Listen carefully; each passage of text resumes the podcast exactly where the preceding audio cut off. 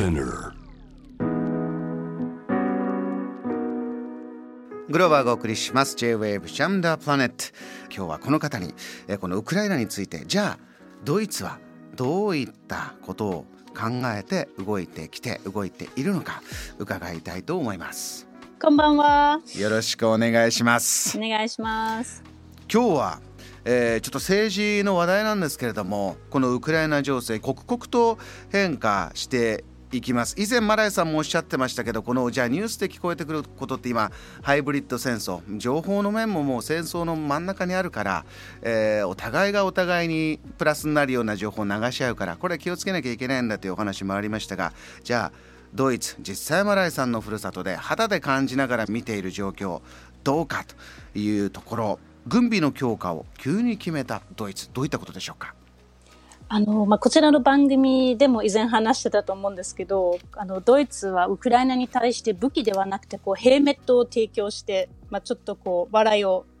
招いたっていうのはあったと思うんですけど。あの時はまだ今と全然ムードも違った中でしたけれどもねそうまさにそれもあったと思うんですけど、まあ、ドイツはまあそういう武器を紛争地域には輸出できないっていう、まあ、一応ルールはあるので、まあ、それを聞いてドイツ人はそうだね仕方ないねってなってその後ちょっとこう状況が悪化してきて、えードイツの政府の説明も変わったんですね。うん、どう変わりましたか？その時は、あの、ナチスドイツは第二次世界大戦でロシアを侵略した時、えーあったと思うんですが、うん。その時、えーのことを忘れてはいけないということで、対ロシアに使われる武器は提供できない。もうここの歴史的な経緯踏まえたらここは本当しあのお互い、えーまあこうやって文字文字とかねオープンにしながら、えー繰り返さないよというのを積極的に発信してたということなんですね。まさにそうですね。でドイツ人としては第二次世界大戦こんなことあったよねって言われると、あ、確かにそうだね。それは仕方ないねってなるわけなんですよ。うーんただ、それはまあロシアが悪用したっていうか、まあ、結局ウクライナに侵攻したわけなんですが、まあ、それを見たドイツ政府がそこでも大きく舵を切った。そんな流れですね。で、何をあの決めたかっていうと、はいこう、あの GDP の2%軍備強化に使うっていうことですね。これは、えー今まではどれぐらいだったものがどれぐらいに上がるということなんですか？今までは、えっ、と、1.4%ぐらいだったんですね。うんまあ、決してこう低くはないんですけど、結構以前からもうアメリカに言われてきたんですよ。あの、もっとその、軍備費上げてくださいっていうことで、ドイツは嫌だって言って、あの、もうこう、ど、ど、な、なぜかっていうと、あの、こう、節約路線だったんですよ。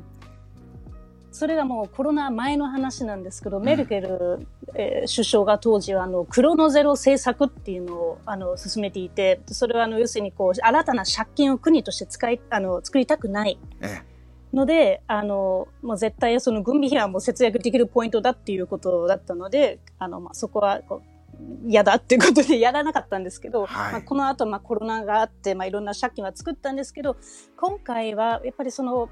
ドイツ人として感情的なところもあると思うんですけどあのそれよりもこうやっぱりこう論理的に考えてあまずいこのままだとこうあのまずいので、えー軍備費もあの、まあ、やっぱもっと出さないといけないドイツあの連邦軍っていうのが結構いろんな問題あるんですよ。いろんな問題というのはあの、例えばあの、ジェット機がちゃんと飛ばなかったり、スペアパーツが実はないとか、だからそうんのあるものからちょっと借りてみたいな、どんどんなんかこうパーツ合わせてなんかこう飛べるやつを作るみたいなとか、うんうん。あとこう、ああの、発注したあの、小銃、あの銃ですね。が、なんかオーバーヒートしてしまうとか、なんか使えないんじゃないかみたいなとかでどうするっていうか、なんかそういうようなことって結構あって、えあの、もう、あんまりもうそのドイツ連邦軍にはお金使いたくないっていうのがちょっとあったんですね。あの以前当あの政権交代があって連立政権どうなっていくんでしょうってお話の中にもう暮らしてる人って今のインフラ実はもっと整備してほしいとかねあのそういった暮らしの改善求める声が大きいんだよというお話ありました、えーイメージよりも実はドイツってそういうエリアによっては、えー工業的に進んでなかったりって実はあるっていう話もありましたけど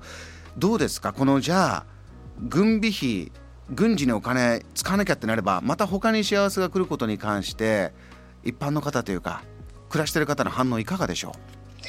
そうですね。あの、まあ、でもドイツ人にとっては、もちろんその自分の生活がアップしたら最高なんでしょうけれども、ただ、今のこの状況を見て、うん同じヨーロッパの中で再びあの戦争が勃発してる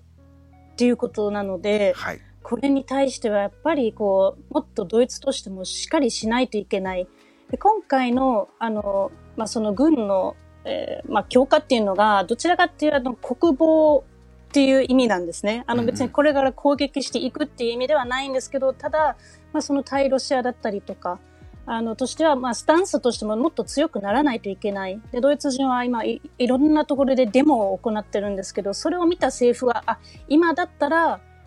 まあ、GDP の2%まで引き上げていても、ああの、まあ、なんていうかな、応援してもらえるっていうことを読めたと思うんですね。で、実際に、あの、これは正しいっていう、あの、記事と反応しか見ないので、まあ、タイミングとしては良かったんじゃないかなと思います。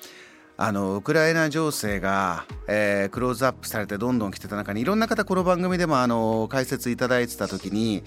えーロイターのティムさんその方イギリスの方ですけど、これはまあウクライナとロシアというよりかはその NATO とえーロシア、まあ、ずっと続く旧ソビエトと NATO、えーというこのぶつかり合いなんだよというお話あった時に、まあ、ドイツはその NATO だ集団でこう安全保障するという考え方で来てましたけれどもこういった事態を受けると一つの国としてこれは防衛できるようにしなければいけないとやっぱり少し変わったんですかね感覚が。変わりましたね。まあ、ドイツはちょっとこう、まあ、NATO のメンバーとしては、あの、まあ、どうせアメリカが世界の警察やってくれるんだったら、こっちはそこまで、あの、まあ、ドイツ、まあ、連邦軍にお金使わなくてもいいかな、みたいな、あの、まあ、なんていうのかな。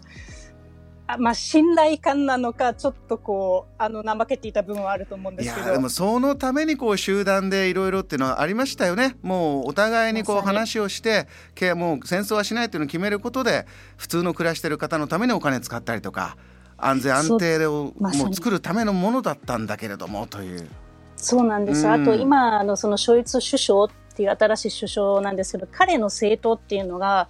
貿易を通じた変革、